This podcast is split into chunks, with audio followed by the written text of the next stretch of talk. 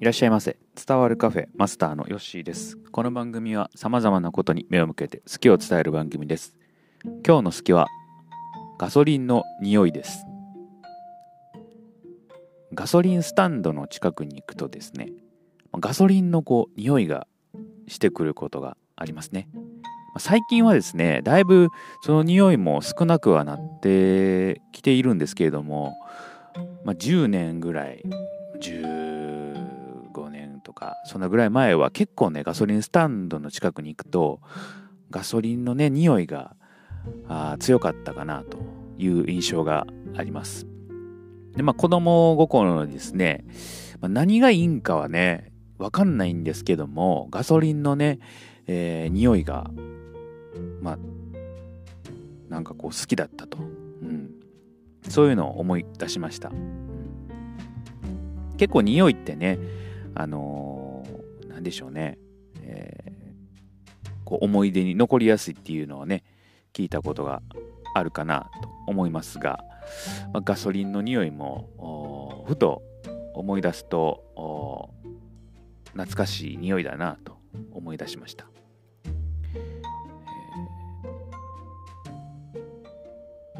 最近はね、あのまあ、歌でもおなじみのですね、まあ、香水とかね、えーそういうのもね、えーありますし、えー秋はね、金木犀のこう匂いがね、えーちょっと出ると結構ありますので、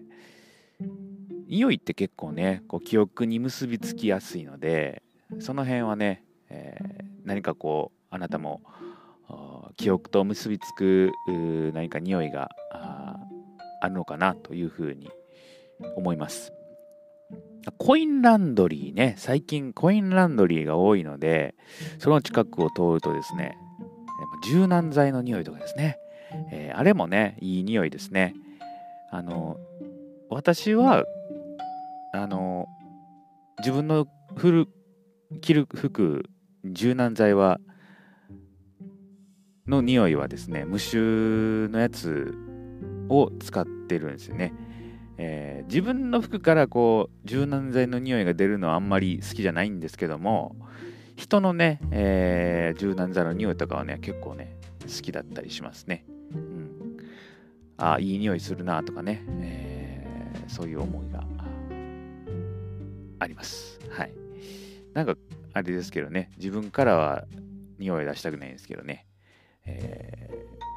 そういうのもあります。はいまあ話を戻しますと、まあ、ガソリンの話なんですけれども、結構ね、あの多いみたいですね。少し調べてみますと、匂いのランキングでこうガソリンの匂いっていうのね、上位に来るみたいです。あとはその赤ちゃんの頭の匂いとかね、えーそういうのもね、上位に上がってくるみたいで、確かに赤ちゃんの頭の匂いってね、こう何とも言えない、こう、なんでしょうね、えーこう油の匂いというんか、こうミルクの匂いというんか、そういうのがこう、混じったようなね、えーなんかこう優しいね、家具と癒しの匂いはありますね。うんでガソリンは、えーなんで、えーこう、